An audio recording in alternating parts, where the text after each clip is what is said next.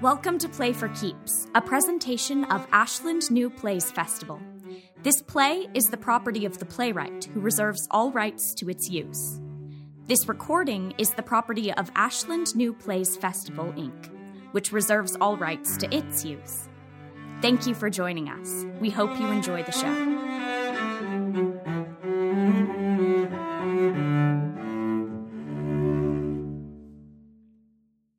And Vaster, a play by Sky Robinson Hillis. Characters Corinne, female, 50s. Michael, male, 50s. Robin, female, 40s.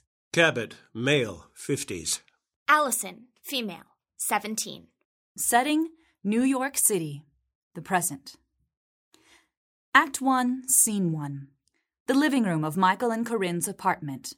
Michael is lying on the couch with a book, his happy place.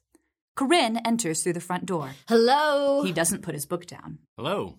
She very quickly drops her purse and takes off her coat. Then she makes a beeline for him and sits on the couch. How was your night? Fine. She keeps looking at him. He looks at her over the book, then puts it down reluctantly. How was yours? Fine. She smiles. What's going on? She takes the book out of his hands and tosses it. He tries to sit up, but she pushes him back down, crawling on top of him. Oh, I see. She kisses him and starts unbuttoning his shirt. Hey, what? Where are you coming from? Just saw Brenna in Macbeth. God. Come on, help me. Wait a minute. Wait. What? You want to fool around with me, or you want to fool around with Branna? Corinne sits back a little and just looks at him. Really? Corinne? Oh, come on. What do you care? She goes for his belt buckle. He stops her again. No, no. That's not how this works. You don't get to tear my clothes off and imagine I'm Kenneth Bloody Branna. That's not what I'm. Ah, he's just the reason I'm amped up, is all. I want to be with you. She starts to take off her own clothes and takes her time for his benefit. You can understand that, can't you? He watches her unhappily, growing powerless. Mm-hmm. Not fair. Half undressed, she kisses him and he lets her. This may go on for a bit, then he stops again. What did he do? What? That's got you amped up. What did he do? Jesus Christ Almighty, will you just fuck me and be done with it, please? I won't be objectified. Is that what you think is happening here? I'm being used. Uh huh. She begins to put herself back together, covering up. I'll remember this. See. Oh, yes, I'll remember this the next time you see a film with Isabelle Huppert and come crawling to me. She gets up, he gets up too. Well, night. She exits into the bedroom. He stands there. He was that good on a Tuesday night? Not everyone saves it all for the Saturday night crowd, unlike some people I know. He charges out the door. She opens it and appears before he gets there. If you had just come with me, I don't think we'd have a problem just now. But no, you refused to spend two hours sitting silently in a crowded theater with Nina and Oh, Jim. I hate Nina and Jim. I hate Jim. I have no desire to be around him and his ridiculous live in girlfriend. For God's sake, marry her or move on. You know, you can be so stuffy sometimes, really. Stodgy. You think so? So stiff. All right with the S words. Keep going. Strict. Stringent. steely. Strong, sturdy. Don't turn this around. I'm sorry. I thought we were doing ST words. You're such an incredible downer sometimes. I don't know what to do. You think my friends are too flamboyant for you? Ah, really? That's what you said this morning, isn't it? I have no idea what that even means. Oh, Yes, you do. No, no, I You don't. know what the word flamboyant means. You make me insane. To be fair, it doesn't take much. What is the matter with you? I'm just not interested. Stubborn son of a bitch. Stubborn. That's a good one. I'm serious, you know. yes, and I'm stunned. Ah, stunned. This is a fight. Come on. What do you want? What's your end game here? What do I have to do? Do I have to give in? No, no, you do what you want. I'm trying to. This isn't about the show. Oh, God. good God. What is it about then? Because I'm stumped. Oh, stumped. See? This is about you never going out with me when they're my friends and not yours. Why would I want to go out with people who aren't my friends? Stop that! Stop making it sound like my sole purpose on this earth is to suck the joy out of your life. What do I care what it sounds like? There's no one else here. I would just like you to make an effort. I work hard. all day and all night. Unless these people are going to give me a job, I see no reason to turn it on for them and waste my hard earned free time. Being with me is wasting No, your time. I'm perfectly happy being with you. It's everyone else. It's for me. I ask you to do this as a kindness. Corinne, you hate going out with me, and everyone else hates when I'm with you too. Not true, actually. It makes a lot of people uncomfortable when we're apart. Because all married people are attached at the hip. You know exactly what I'm saying. I don't care. Well, I do. And I think maybe you could stand a care for my sake. I won't because it's stupid. Here we go again. What needs to happen for me to extricate myself from this conversation? I know you can't be hung up on this forever, so I just need to stay strong until you move on. Ah! Oh! She exits into the bedroom, slamming the door. I love you. See? You're not getting laid, Michael. Honey. She opens the door and stands in the doorway. Robin's coming over. I invited Cabot over. Cabot. I ran into him at Macbeth. Why didn't he just come back with you? I said I wanted to give you a little lead time. So you could have your way with me first. That was the general idea, yes. And you blew it. Cabot? Really? I was excited. When the show got out, all I wanted to do was keep discussing it. But I also. Had a little itch you needed me to scratch. Better you than Cabot, right? Did you talk to him after? Cabot? Branna. I did. We went backstage. Cabot, Jim, Nina, and myself. He's a fan. Of whom? Of all of us, but of me in particular, I suspect. Uh, you suspect. Yes, I suspect I could have had him right there if I'd wanted to. But you did want to. Anyway, he's married. And so are you. Right.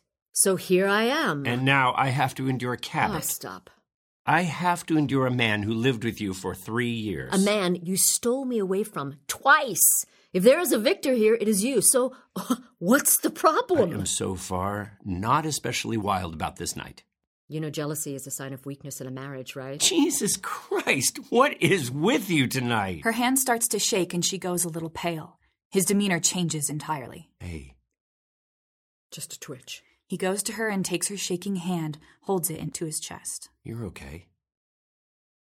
This was a dumb fight. I liked it. Well, I'm glad you had fun. The slamming of the bedroom door was a nice touch, by the way, if unoriginal. You better now? Yeah. He lets go of her hand. You need a shot before they get here? No, it'll knock me right out. I'm okay. It scares the shit out of me. I know. He kisses her, and kisses her, and kisses her. The front door buzzer goes off. Ah, timing. He sighs and goes for the buzzer. Remember, Cabot cannot know. Under no circumstances can he have any inkling. Yeah, I got it. Robin, too. I'd rather not. A knock at the door. Michael opens it. Robin enters. Hey, come in. Hey. Hey, Corinne. Hi, Robin. I'm gonna hop in the shower quickly. Michael! He walks past her into the hall and exits. I just got home. He didn't tell me you were coming over until the buzzer rang. Boy, I'm shocked. She throws her bag down somewhere and sits on the couch. You want something to drink? Yeah, whatever you're having. Corinne fixes drinks. Gin and tonic, I think. Fine. What's with the shower business? Ah, I sort of blueballed him. No, no, he did it to himself. Why would he ever do that to himself? Your big brother is one great big mass of contradictions, Robin. How the hell should I know? Corinne hands Robin a drink. She has one for herself too, but doesn't drink it. You married him. Thanks. Hey, how often do you think you guys have sex?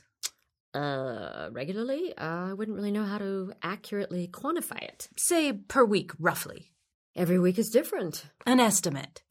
I honestly don't know, Robin, why. What's a normal amount, you think, for human people? Probably however much would meet the needs of both partners. Which one of you initiates it more? I don't know. I think you should be paying more attention to these things. Why? So I can report back to you? I absolutely refuse to start seriously dating again without knowing what the proper goals are, the benchmarks, the standards. I am not flying blind anymore. How often do you go down on him? I guess a more apt question is how many times can you get away with not going down on him before you finally feel obligated to do it? I don't mind it. Fuck you, you're lying. I don't particularly enjoy it. Does anyone? I imagine some people must. He liked going down on you. I think so. He does it of his own accord. What if he didn't? Would that be a deal breaker for you? Probably not. There are other ways. You are unbelievably nonchalant about your sex life. Well, it doesn't cause me any anxiety, so I don't have a lot of deep thoughts about it. It is whatever it is, and I have no complaints. Good for fucking you then. The front door buzzer rings. Corinne goes for it. We double booked you. Sorry. Robin is suddenly anxious. I thought it would just be us. A knock on the door. Corinne answers it. Cabot enters. Hey, beautiful. Come in. Cabot, you remember Robin? Sure. Hi. Robin, how you doing? Cabot's directing Lion in Winter, I think I told you. I have no idea what that means, but it's nice to see you again, Cabot. Robin's in finance. I remember. She also has the unique distinction of being Michael's sister. I remember that too. Speaking of. You'll be out in a minute. What can I get you to drink? Just a beer if you have it. Give me a sec. Corinne exits. Cabot sits somewhere opposite Robin. They regard each other awkwardly. When's the last time I saw you, Robin?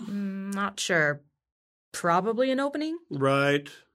Clean house? Yes, that's probably it. Good show. Yes.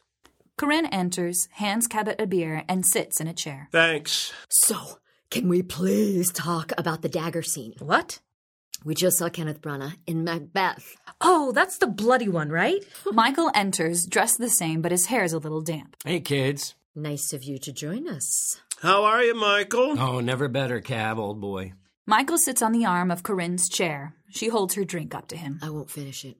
He drinks it. I don't think I've seen you give up on a drink in 20 years. Growing up, I guess. So, you as enthusiastic about the Scott as this one is? oh, he was sensational, I don't mind telling you. Of course, now I can't stop thinking about your wife as Lady M. Oh, God, please don't start that. We could do it, you and I. Who on earth would have us? There's always Ashland. Oh. Macbeth is the one where you murder everyone at her insistence, right? And then she kills herself. I'd see that. It's a phone call. it's more than a phone call, Cabot. You, me, Michael. It's a phone call. Let's see how I do with Eleanor first. Yeah, I don't think she's eating, Michael. She's a little unsteady on her feet these days. She eats. She's tired. She's doing eight shows a week in three inch stiletto boots as Titania, and then spending all day ripping Jim McLeod to pieces in your rehearsal room. I suggest you wait a few weeks to start, but I'm just the husband. The producer suggested we not wait and they sign our checks, so it was out of the question. Then I don't want to hear you complain that she's unsteady on her feet. Huh? Corinne's hands begin to shake again. She tries to move it to Michael's leg so he notices. He does and holds on to it for her. Let me take a poll of the room while I have a captive audience. What's a normal amount of sexual activity for a couple to engage in per week? Oh, Robin, really? Uh, We're all adults, and it's a reasonable question. And if it's something we're going to decide is important in relationships, we should be able to talk about it, right? Wrong. two to three times, maybe. Corinne and Michael both look at Cabot as if to say, please don't encourage her. I don't know if you know this about me, Cabot, but I'm a divorcee. Not an especially glamorous one, but a predictably bitter one. So let me ask you this.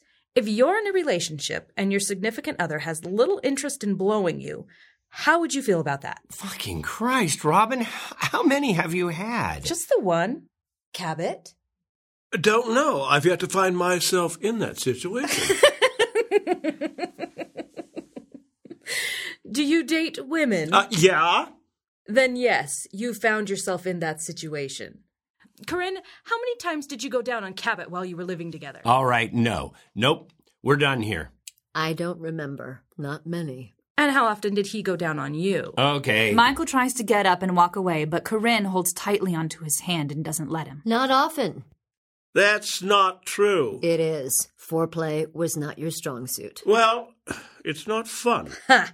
Okay, good. Michael does it. oh, dear God, why is this happening? He likes it. Yeah? If you must know. Here's something interesting. I don't even particularly like it when someone goes down on me. You're just being contrary now. I'm serious, it's too much attention. I don't need to hear this. What? I don't like for sex to take too long. I get bored. You know, I think I'm going to go. Oh. No, Cabot, she's done now. No, I'm not. Cabot gets up. Corinne does too to stop him. She stumbles a bit, and Michael keeps her upright. Unsteady on her feet. He heads towards the door. Sorry to offend. I'll see you in the morning, Corinne. Get some rest tonight, would you? Nice to see you, Cabot. Uh, yeah, you too. Bye, Michael. Cabot exits. Michael and Corinne look at Robin. What the hell is wrong with you? Are you on a new medication? First of all, rude. Second, I'm sorry. I just had to get him out of here. I didn't realize we wouldn't be alone, and you know, there's actually a reason I asked to come over tonight, and it's a little on the important side. Corinne sits back down with Michael. Everything okay? Bear with me here. They wait. Michael holds on to Corinne's hand just in case, but her leg starts shaking. She crosses her legs and he puts a hand on her knee, trying to conceal the shaking. Okay. So, you know my friend Bibi, Yes, I hate her. Ridiculous name. right? Well, 18 years ago, you slept with her sister, Suzanne. You remember Suzanne, right? How many women were you sleeping with in 98? Well, I mean, Jesus, not that many. But 18 is a lot of years, and I don't have a Rolodex in my head aligning women with specific dates and times. I don't think that's how Rolodexes work, anyway. I can't play Suzanne. I'm sorry. Good. Then you're going to love this. Okay, what? Suzanne's got a 17 year old kid, daughter, who wants to know her father. No. Uh Uh-uh. uh No. You're not saying I'm her father. You've seen the Lifetime movies, Michael. You know how this works. I have not seen the Lifetime movies, and I don't even know what that means. So, what the hell are you saying? This kid is my kid? So she says. Who says? The, the kid? Suzanne? Alice and Suzanne don't speak. This comes from Bibi, Who's Allison? Suzanne's daughter. What makes Bibi think Michael is her father after nearly two decades? Allison told Bibi that Suzanne told her that her father is an actor. This is New York City. Everyone is an actor. yeah, I don't think Suzanne slept with as many people in 1998 as you did, Michael. How do you know I slept with her in 1998? Or if it was 97 or 99? Bibi seems pretty sure. Well, oh, if BB's sure. we'll do a DNA test, okay? Wait a minute. What does this girl want? I have seen the Lifetime movies. Is she dying? Broke? Does she need a kidney? Is she a, a wannabe actor looking for a leg up in the business? I- Is she going to all about Eve me? Why now? I am not aware that she is, wants, or needs any of those things. I think she's just hoping one of her parents is not crazy. And she's hoping her actor father might be sane? I don't know, okay? I'm sorry. I told Bibi I would talk to you. That's all. I need some water. Corinne gets up and exits. You believe her? She's one of my closest friends. I have no reason not to. Have you met her? Allison? Hmm. No. Bibi says she's a good kid, emancipated, left her mother's house at 16, got a job, moved in with her boyfriend. She's split with the boyfriend now and living with Bibi. Divides her time between school and work. That's what I know. I'll put you in touch with Bibi, okay? You can set up a DNA test. Nobody's expecting you to take their word for it. Okay. Robin gets up. Say goodbye to Corinne for me. Uh, thanks, Robin. Yeah, She exits, touching his arm on her way out. Michael sits there. Corinne enters with a glass of water and he stands. So, what? You never heard of condoms in 1998? You okay? Are you? Scene 2. Corinne is outside the building where her rehearsal hall is located, in the alley, smoking a cigarette.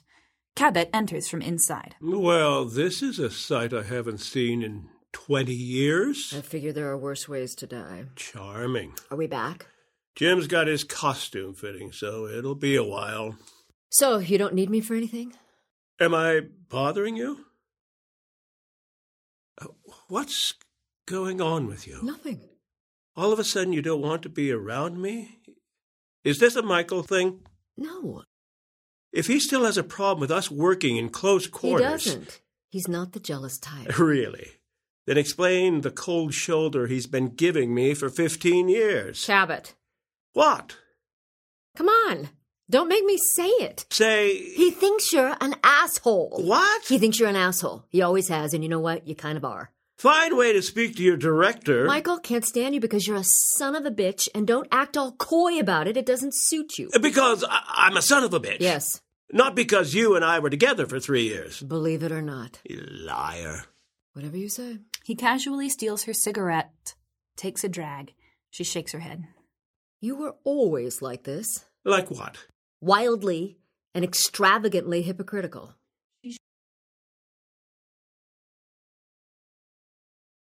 Are you uncomfortable with us working together? I do have a pretty hard time resisting your unrelenting charm and animal magnetism, but I'm doing okay, thanks. I, on the other hand, am having my moments. You have a hard time working with me? Now and then. Well, I'm as alluring as I ever was. Can't say I'm surprised. You're worse than ever, you know. At what in particular? I'm having a serious conversation. She puts out her cigarette. Sorry. You want to try again? Are you going to act like a spoiled teenager? You have a hard time being around me. No, actually, being around you is easy, but that might be the problem. We go through this every time we work together. I think it's the combination of you and a rehearsal room. All the other times, there's no issue. She checks her phone. Uh, waiting for something? Michael's supposed to call, waiting on some news. He's doing Merry Wives in the park this summer. Ford or Page? Ford. Corinne, Yeah. I work very hard, you know. I know. At what? You know. She looks at him, then sighs. Her phone rings and she answers it. Cabot takes a little step to the side so as not to crowd her, but doesn't leave. Hey, honey. We're on a 20. Yeah. Oh? Well, okay. Uh, are you all right? Yeah. I'll see you at the theater tonight. Oh, okay.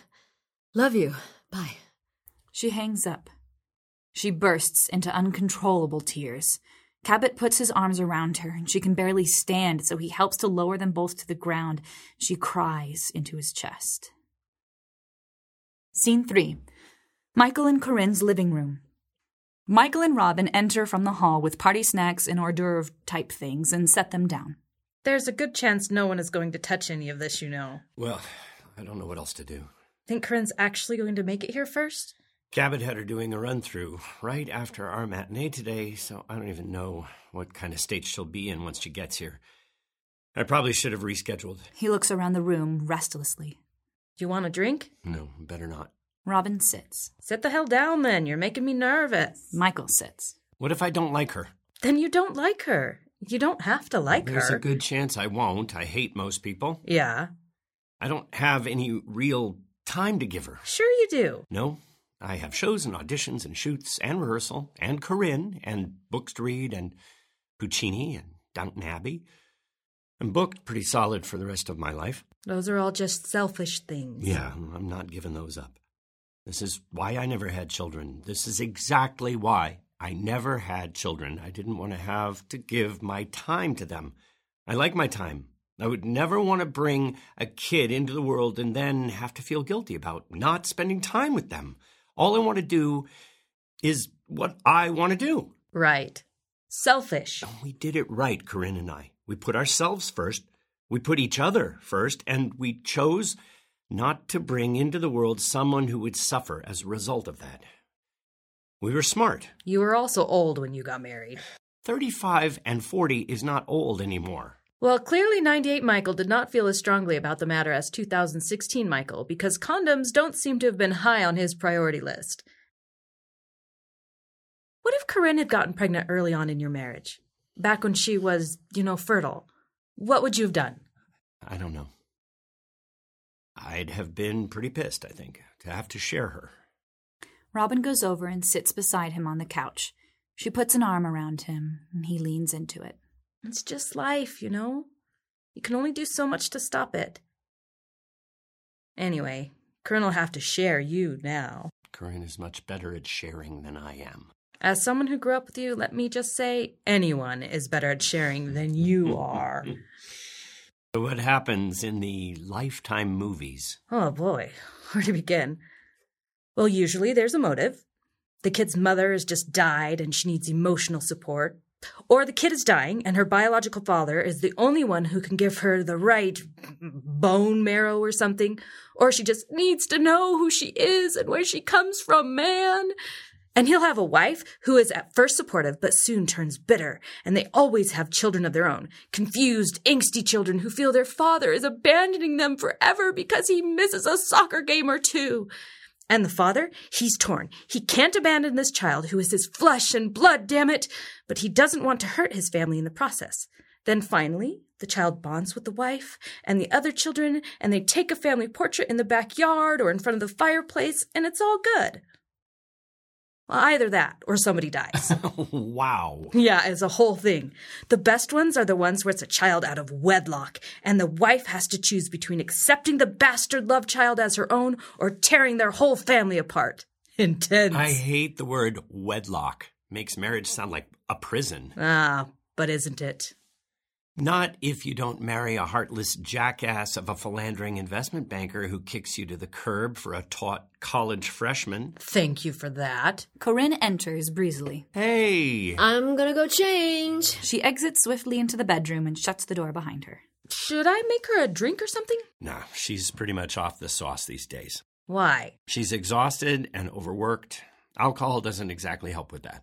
You keep talking about how tired she is as if that covers all manner of sins. What sins? I'm just saying, I remember a time when Corinne was rehearsing a big dance musical by day, playing Cleopatra by night, and shooting a back alley rape scene on some crime show in the wee hours of the morning.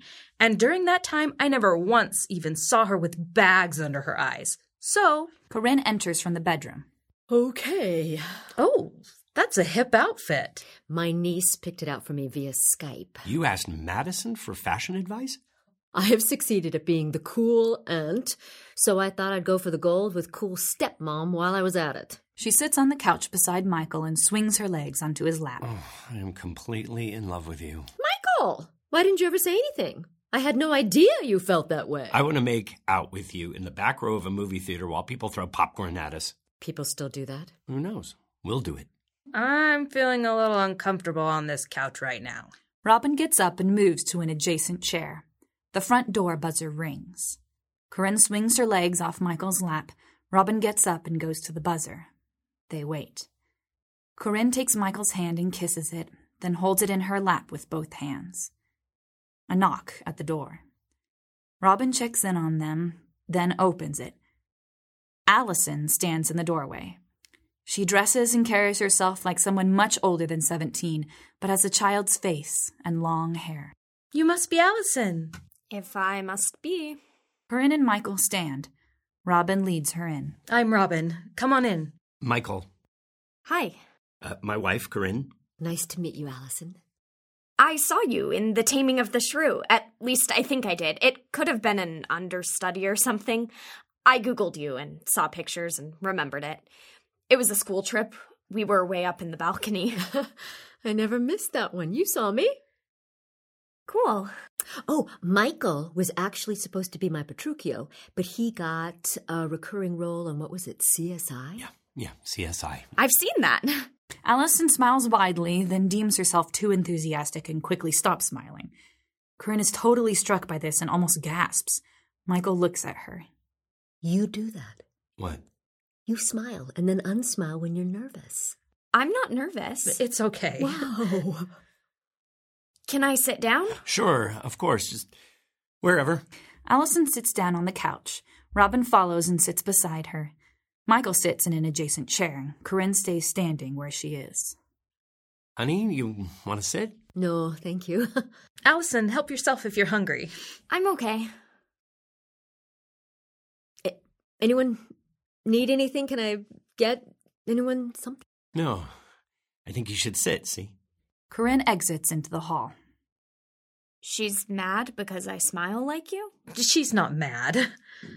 So you're you go to school. You're you're in high school. Yeah, senior year. Eh, gonna go to college? I mean, yeah. N- know what you want to study? Not really. Okay.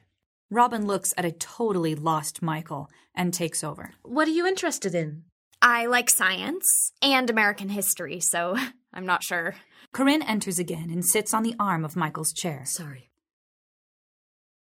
So you guys weren't together when I was born, right? It's not like You're my- asking if Michael cheated on me with your mother. No, I did not come into his sad, lonely life until about two years later. Oh, good. My mom sleeps with a lot of married men, so I didn't know. Well, Michael only sleeps with one married woman, and that is me. So you guys have been married for 15 years or That's right, about- 15 years. How'd you meet? Don't make her carry the conversation, Michael. No, i- it's okay. I initiated this whole thing, so We did a show together called Picnic. was it one of those love at first sight things? Ambivalence at first sight, more like. I'm not really a people person. he barely spoke to me. I ignored her completely, or thought I was ignoring her completely. She was living with our director at the time, and when I found myself beginning to hate him, I finally realized what was going on. Every time he looked at her, I hated him more, and then I understood that what I felt for her was not, in fact, ambivalence, but attraction. And as a result of that epiphany, I did what anyone would do in such a situation grabbed her unawares and kissed her the minute she walked off stage into the wings during our first day of tech. It was not as romantic as it sounds. Yes, it was. She swooned. Her foot popped. She melted in my embrace. I kicked him in the shin and then ran like hell. really? Not really. No. Oh, I think if a guy did that to me out of nowhere without ever talking to me, I would have been insanely pissed. oh, I was. I absolutely was. For about five rage filled seconds before I kissed him back. and that kiss, that kiss could have gone on for days. Everyone backstage watching, staring. I didn't even want to rip his clothes off then. Didn't even think about taking it any further. I just wanted to kiss him for hours. and she did. As soon as we hit end of day, threw me against a brick wall right outside the stage door. What about the director boyfriend? Oh, I think he was in the theater until about 3 a.m. I was kissing Michael in the alley. He still didn't say two words to me. You had no interest in words passing through my lips. You had them otherwise engaged. I don't think I got him to put together a complete sentence in my presence until after we'd slept together, which was uh, the next day, the day after. Okay, guys, I know you're new to this whole parenting thing, but most kids aren't too keen on hearing stories of their father's love life. No, it's okay. I, I guess the lesson we're attempting to impart here, if any, is that it's one thing to want to sleep with a person and another thing entirely to want to kiss them forever. That's some true parental guidance right there, okay? Do you still want to kiss him forever? Yes. Allison smiles and then unsmiles. So, did you guys tell the director or did you sneak Mm. around? we snuck around through the rest of the tech, then came clean before first preview. Which was selfish of us. Corinne moved out and slept at my place for the rest of our five week run. We broke up on closing night. She got back together with the director, who inexplicably took her back. Then, three months later, we were cast in another show together and reattached ourselves once and for all. wow. Bet he'll never work with either of you again. Actually, he's directing Corinne right now. He is just that much of a sucker. He's a friend who has been very good to both of us in spite of the way we treated him. He's a son of a bitch. Corinne is glaring at him. Sorry. He touches her cheek and she smiles. Allison exhales, then stands. I need to use your bathroom. She starts down the hall. It's just down the. I'll find it. Allison exits. Robin frowns at both of them. oh, what? Could you two be more self involved? She asked how we met. Yeah, and three hours later, ask her about her. I did. She likes history. She likes history? Yeah, and science. Corinne looks at Robin. I know. What? Allison enters. I think maybe I should go, at least until.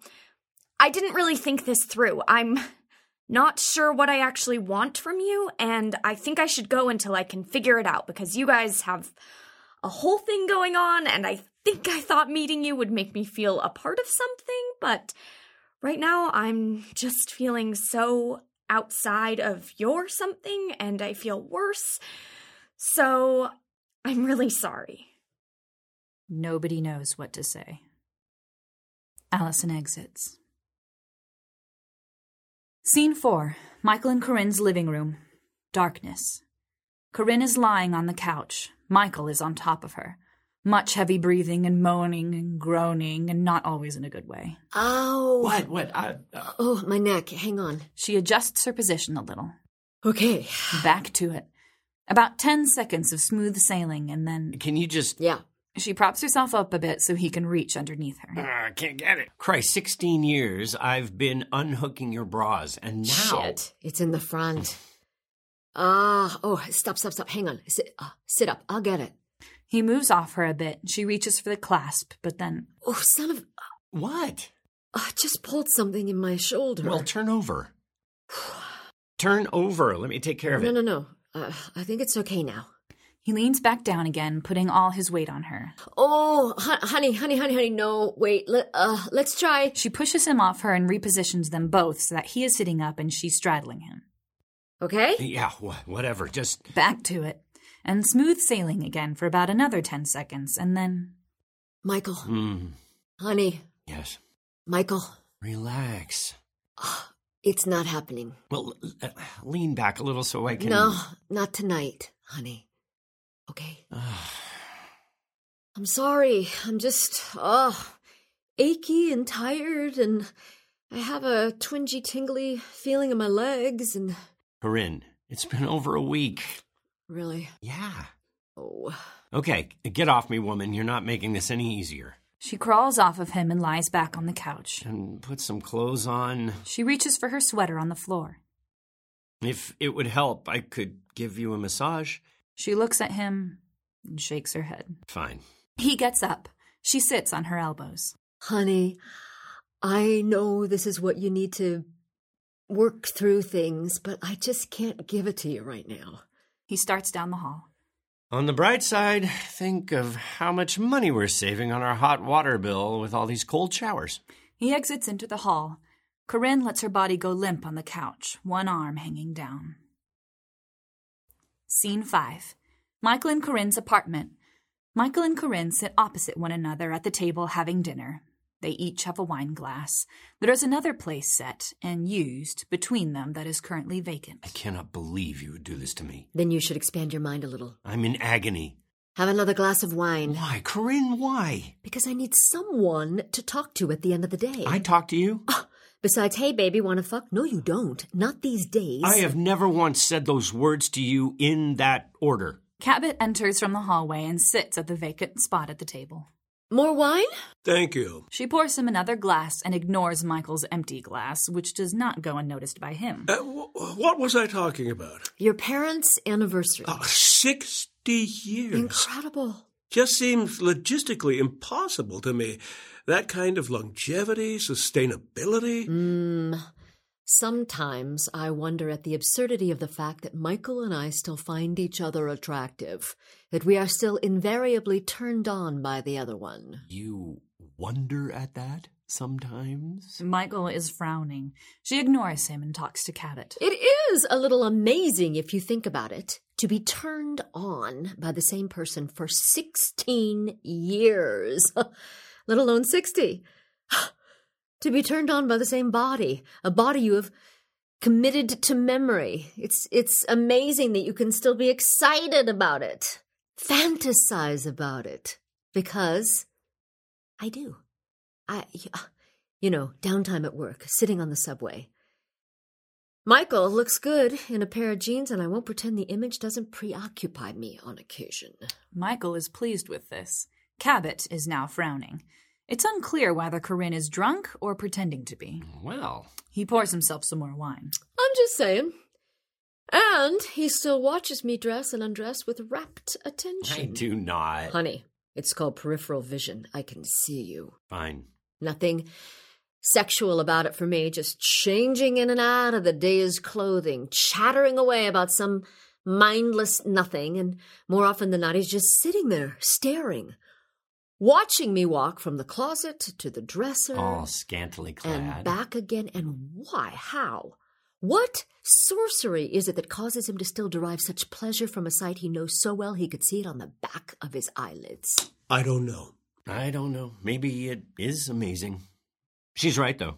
I could watch her dress and undress all day long. She does it so innocently, so casually. That's how people get dressed, Michael. Casually, normally. They do it twice a day, every day. It's very sexy. Cabot finishes what's left in his glass and pours himself more. Corinne studies Cabot. This makes Michael frown again. Why did you never have children? What? Michael becomes very wary of where this might be headed. Just been stuck on the topic lately. I suppose it bears acknowledgement that some people associate children with love. A next step, if you would, because apparently there are steps, or so we are told love, marriage, children, death. I think there might be a few steps between children and death. Who's to say? Divorce, maybe? well, why didn't you ever? Because we were already happy. Now, okay, children make some people happy. I'll concede that. That's fine and good for them. Children wouldn't make us happy. We make each other happy.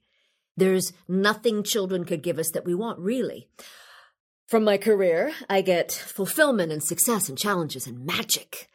And from my marriage, I get companionship and laughter and partnership and sex. All the food groups, so to speak, I'm an extremely satisfied woman. Hmm, that was nice. Thanks. Cabot, you used to occasionally throw out the idea of having children as a wild and exotic possibility. a cool thing we could do. We could be cool, hip, unmarried, working parents. I always laughed as if you were joking. always. I'd laugh it off and walk away. To this day, I have no idea to what degree you are actually serious.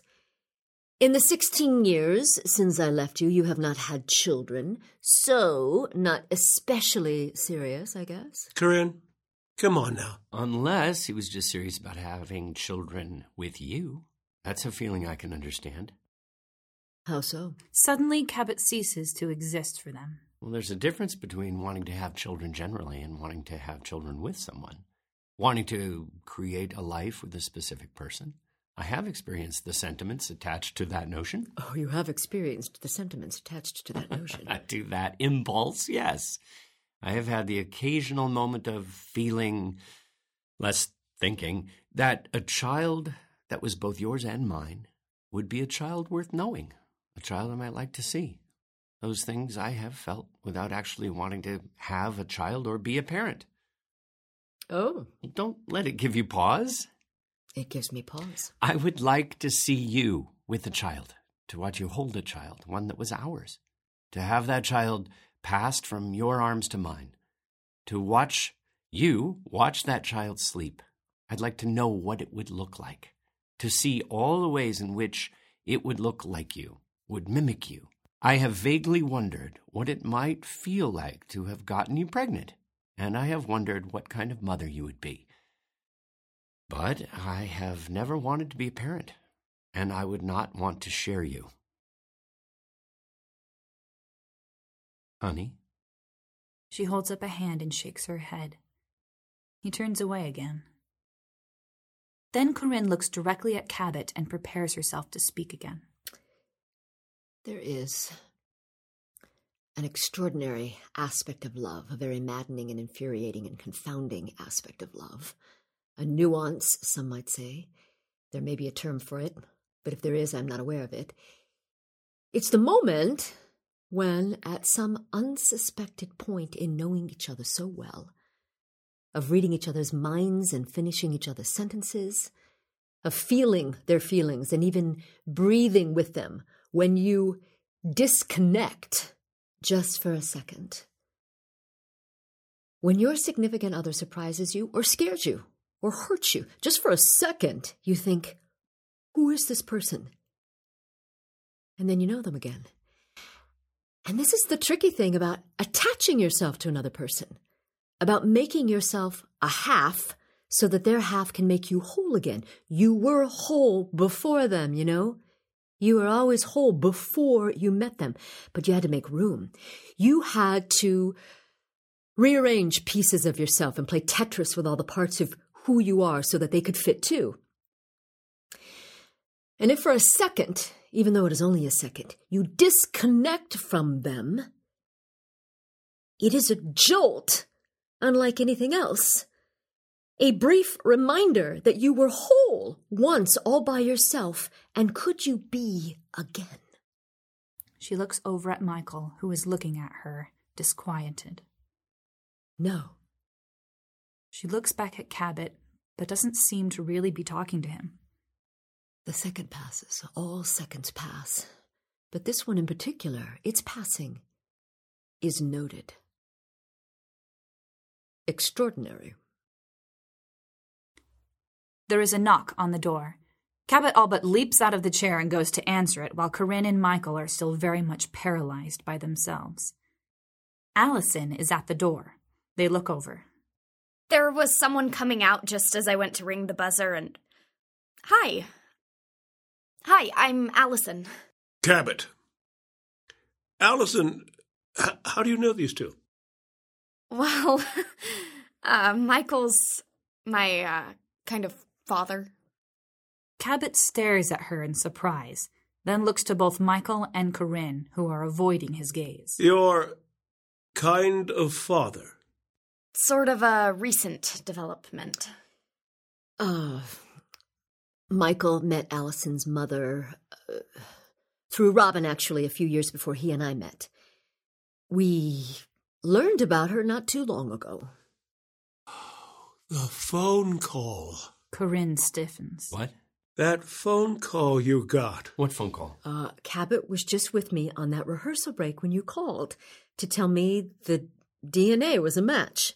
Michael is distracted by Allison's presence, by her return. Oh, okay. I didn't tell him anything about the call. He just remembers how surprised I was. Corinne. Corinne looks sternly at Cabot, very clearly telling him to change the subject. But Cabot is flummoxed. He looks at Michael. She was in convulsions. She was weeping so hard she could barely breathe.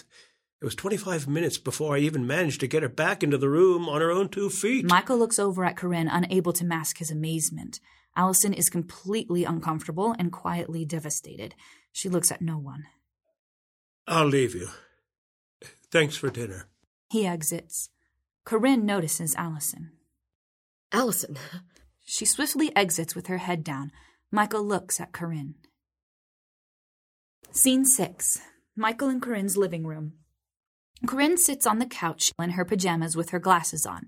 There's a script in her lap and a cup of tea on the coffee table. Michael enters also in his pajamas. Morning. She keeps her eyes on her script. he lives. It's late. You were more exhausted than you thought, huh? Evidently. He walks over behind the couch and kisses somewhere between her neck and shoulder. She smiles. You have coffee? It's tea, but I made a pot of coffee for you. My angel. He trudges back into the hall towards the kitchen. She is muttering lines from Lion in Winter to herself like a crazy person. How long have you been up? Ages. Have to work on these line notes. I hate being that asshole in the room constantly calling line, but I can't seem to make any of these stick. Michael enters again, cup of coffee in hand. You know why. I know why. Thank you. Just means I have to work harder. He stands nearby and watches her. She ignores him. He keeps watching her with a smile, and she keeps ignoring him. What? It's unfair for you to look so beautiful this early in the morning. It's after 11. He keeps smiling at her. She finally gives in and smiles back at him. Can you take a break? No. She turns back to her script again. He sits down in an adjacent chair. I want to talk about what Cabot said last night. Well, I don't. See, She looks up finally, but not at him. I cried. So what? I found out my husband has a child that is his and not mine. What do you expect? I expect you to tell me about it when you break down into convulsions in the middle of a rehearsal for 25 minutes. How would that have helped? I had no idea you were so upset. You held my hand and got fashion advice from our 14 year old niece and smiled and listened to me tell you everything I was feeling. Listened to me describe what I remembered about every woman I slept with in the mid 90s so I could place Suzanne in my mind. And you stayed awake with me every night until I finally managed to turn my brain off and fall asleep. You made me tea and even brought me a grilled cheese sandwich once. You did all that. I did all that. You would have made a great mother. There are tears in her eyes, but she's very, very pissed. Oh, fuck off, Michael. It's true. Don't you fucking do that. Don't get sentimental and make this about something it's not. I regret nothing. We should have had a child together. Why? He can put together no response coherent enough in the moment. So surprising and powerful is his epiphany. I did all those things. Those things you just mentioned, I did them because I love you. Because you are the most important and valued thing in my life. And I would give you everything that I have if it would make you happy. I would have made a terrible mother. Becoming parents would have either ruined our marriage or ruined our child. And we've always known that. We are so damn lucky that we have always known that. I wish I could look at Allison and see you. See your nose or your chin. I want to see her left eye twitch the way yours does when you're confused. Just look at me, Michael. You don't need to see me and her, for God's sake. You have me. He lurches forward and kisses her. It's a frenzy. They fall back on the couch, and this time it's going to happen. Blackout, end of Act One. This has been a production of Play for Keeps. Thank you for joining us.